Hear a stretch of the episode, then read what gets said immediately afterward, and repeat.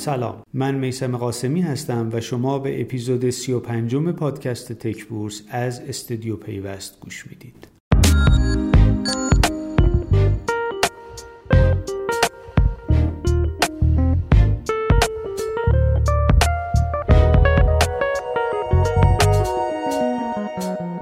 هفته دوم اسفند با یک جهش تاریخی همراه بود. سه روز رشد که پس از رکورد چکنی های دلار رخ داد شاخص کل رو بعد از حدود سی ماه به بیش از یک میلیون و هزار رسوند و دو روز افت هم نتونست این کانال رو پس بگیره. هرچند سقوط روز چهارشنبه تقریبا سنگین بود. در نهایت شاخص کل روز آخر هفته به یک میلیون و واحد رسید که نزدیک 300 هزار واحد بیشتر از آخر هفته قبله. شاخص فرابورس هم به 23007 واحد رسید.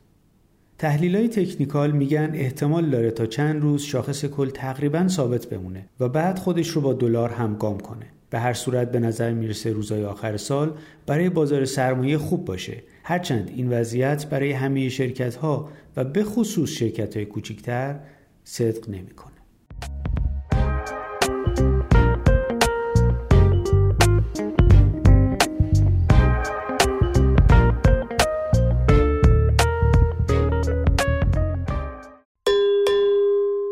این هفته 16 نماد صنعت تی در مجموع مثبت بودند و هفت نماد هم منفی بسته شدند. نمودار رشد اون دسته از شرکت هایی که مثبت بسته شدن خیلی شبیه روند شاخص کل بود اما اون دسته از شرکت هایی که نتونستن در روزهای رشد سنگین با شاخص کل همگام بشن در نهایت منفی بسته شدن با نزدیک شدن به آخر سال اون دسته از شرکت هایی که سال مالیشون انتهای آذره و هنوز مجمع سالانه رو برگزار نکردن این روزها آگهی برگزاری مجمع منتشر می‌کنن کارت اعتباری ایران کیش اعلام کرد مجمع سالانش رو 22 اسفند در ساختمان خودش برگزار می‌کنه. مجمع سالانه پرداخت الکترونیک سامان کیش هم 20 اسفند در مجموعه تلاش برگزار میشه. تاپکیش هم 20 اسفند مجمع سالانش رو در ساختمان ادارات مرکزی بانک پارسیان برگزار می‌کنه. این شرکت آگهی ثبت افزایش سرمایه 60 میلیارد تومنیش رو هم منتشر کرده که از محل سود انباشته انجام میشه. یه خبر دیگه درباره تجارت الکترونیک پارسیانیکیش این که مرحله سوم آگهی مزایده فروش ساختمانش در شهرک اکباتان رو منتشر کرده. دو مرحله قبلی بی نتیجه بودن. و در نهایت این شرکت اعلام کرد در مناقصه تأمین 20 میلیون رول حرارتی دستگاه کارتخان شرکت به پرداخت ملت به علت اختلاف قیمت برنده نشده.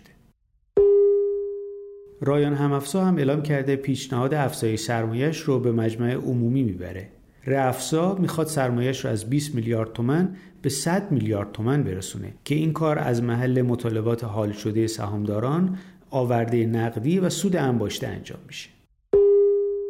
فناوا که هنوز موفق نشده مجمع سالانش رو برگزار کنه خبر داده که دو تا پروژه به نسبت بزرگ رو شروع کرده اول اینکه یکی از زیر مجموعه های فناوا به نام شرکت فناوا ماهواره به عنوان فروشنده و طرف حساب قرارداد خرید تجهیزات ماهواره‌ای برای شرکت ایزیران انتخاب شده.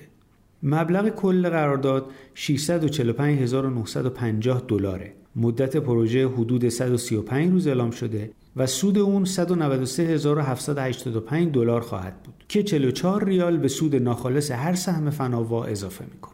دومین پروژه مربوط به راه اندازی خط تولید و منتاج دستگاه های کارتخان و سایر تجهیزات و محصولات مرتبطه که فناوا با مشارکت شرکت امن پردازان سورنا انجام میده.